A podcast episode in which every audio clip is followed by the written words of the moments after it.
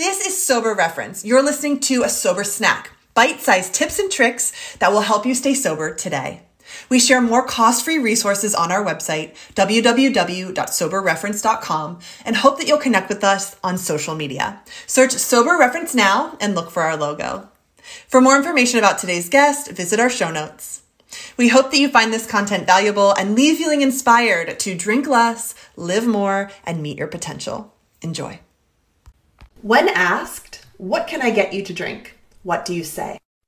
If I'm at home, just water. Uh, if I'm out at a pub, it used to be lime and soda, like lime cordial, but that had too much sugar. And I now just have a slice of lime in a pint of soda water because one, it's healthy, two, it's free. so you can drink them all night long and not have to worry. And also, you kind of drink it at the same pace as other people drink beers because it's quite fizzy and you can't really drink too much of it too quickly. So I find that's a good way to kind of stay level with them. Whereas if you have like a Coke or lemonade or something, you can drink that quite quickly. And then you find you're drinking three times as much as they are. During your sobriety, what new belief, behavior, or habit has most improved your life? Uh, the belief that I am actually welcome, because for a long time I never felt welcome and I had to use drugs and alcohol to give myself that confidence and that to kind of facilitate that feeling of being welcome in a room or remove that concern that I'm not welcome. So now being sober, I can walk into a room and I still have a bit of, bit of anxiety, but I feel a lot more welcome and at peace when I'm coming into a room. It's a lot easier to kind of show up as myself. Also, something that my dad actually said to me that he's really proud that he no longer has to apologize for for me to other people because I, I, never realized this until he said he used to always apologize for the way I acted he got too drunk or I hit on too many people or ass of myself or did something that he then had to apologize for, which I never realized. It was quite a bit of heartbreaking actually hearing him say that, but also at the same time was made me feel quite proud of myself for sticking to sobriety. What advice would you give to a smart, driven adult that's getting sober for the first time? Is there advice that you've heard that you think they should ignore? Stick with it. It's worth it, no matter how young you are. I turned 25 in rehab. It is so worth it.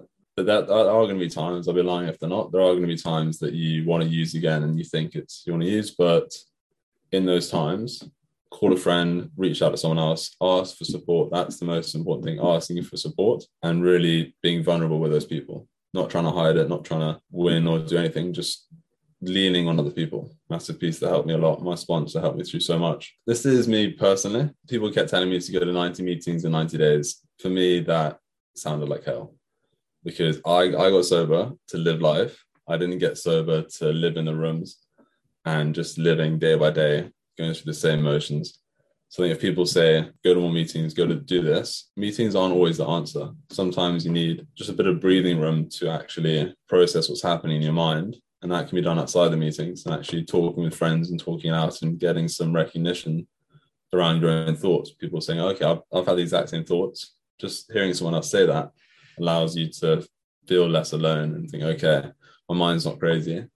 I'm actually with people with people who know what I'm, what I'm going through. And then you have a bit more breathing room and space to kind of go through it. So quite contradictory, but see how it feels about 90 meetings, 90 days. That's one piece of advice you can take with a pinch of salt.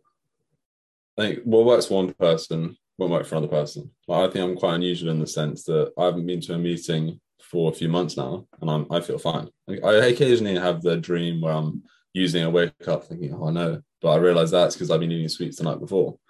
But I don't think okay, I need to go to a meeting because I'm processing a lot of stuff that's happened in my childhood and even recently through this course I'm on to become a life coach, and we're doing all the internal work ourselves. I feel that's all the support I need in this moment. Maybe afterwards I can process more with my coaches, or if needs be, go to a meeting. the last one I went to was on the 26th of April to pick up my one year chip.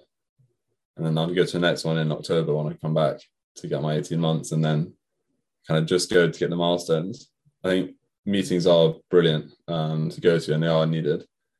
Uh, I do know someone who went to 1990 and his higher power was was the rooms and he's relapsed many times. So i think you can't really tell people what to, what that higher power should be but i think it being the rooms is a bit of a dangerous territory. So i'm still digging and doing the work if anything, on a deeper level because I'm actually processing all my all my own stuff, which is what I want to do for people in my 90 day program, is really get down to nitty gritty and really process everything. So those addictive tendencies and thoughts and kind of that annoying voice in the back of your head can be silenced a little bit quicker. Like it's never going to go away, but you'll have a lot more understanding and a better relationship with it. When you have a thought about alcohol, what do you tell yourself or what actions do you take to help you remain sober? So on the mornings I wake up from having a using dream, I usually take a, a bit of time just to kind of realize that it was just a dream and it was all okay and I was fine. But the worst part of my dreams is that I never own up to it. I always wake up feeling guilty about that because I've come so far. I can't deal with the shame of falling backwards and I haven't own up about it. So I lie about it and I wake up and I feel really guilty around that. Like oh, I should have told someone, but I'm, I'm sober. It's fine. It kind of just goes away. But when I when I have a thought during the day, I tend just to laugh at myself. I think, oh, okay, that voice is back, and kind of see it as a joke and kind of just a pat like, okay, I, I see you, I see what you're doing.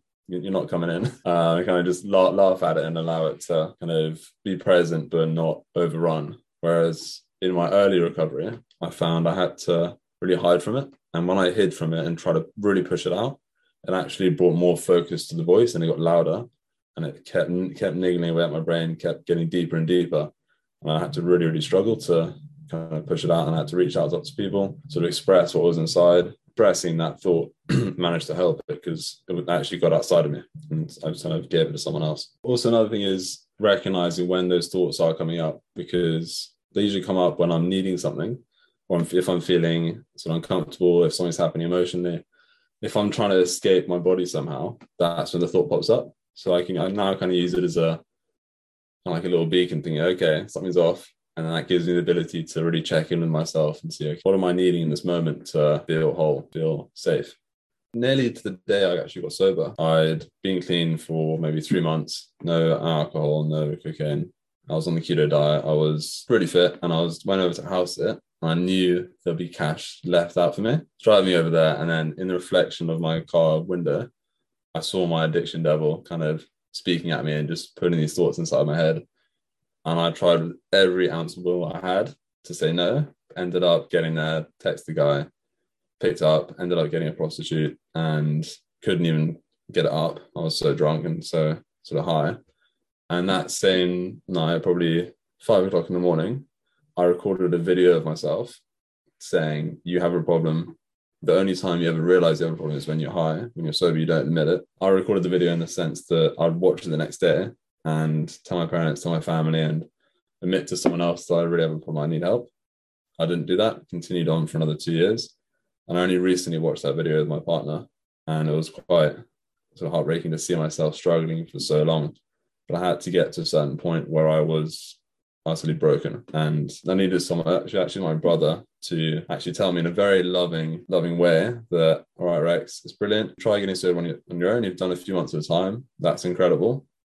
But I think it's time you do get some professional help. You found a rehab for me to go into, and he said, I'm more than happy to help you tell mum and dad if you, if you like. I was like, no, no, I have to tell them own. It has to come from me. Otherwise, I'm not going to. Then the first night I didn't tell them, so I dog went missing. Second night, I was like, I have to tell them. I told them, and then they actually took it in a very loving way. But I'd always be grateful for the way he helped me get there in such a loving and safe way. I really felt like he sort of held me. There was no judgment at all. Thanks for listening to Sober Reference. We hope you found this content valuable and are leaving feeling inspired to drink less, live more, and meet your potential. You can find more cost free resources on our website, www.soberreference.com. We hope that you'll connect with us on social media, search Sober Reference now, and look for our logo. Great job taking in sober positive content today. Until next time, this is Sober Reference, and we are so glad that you're here.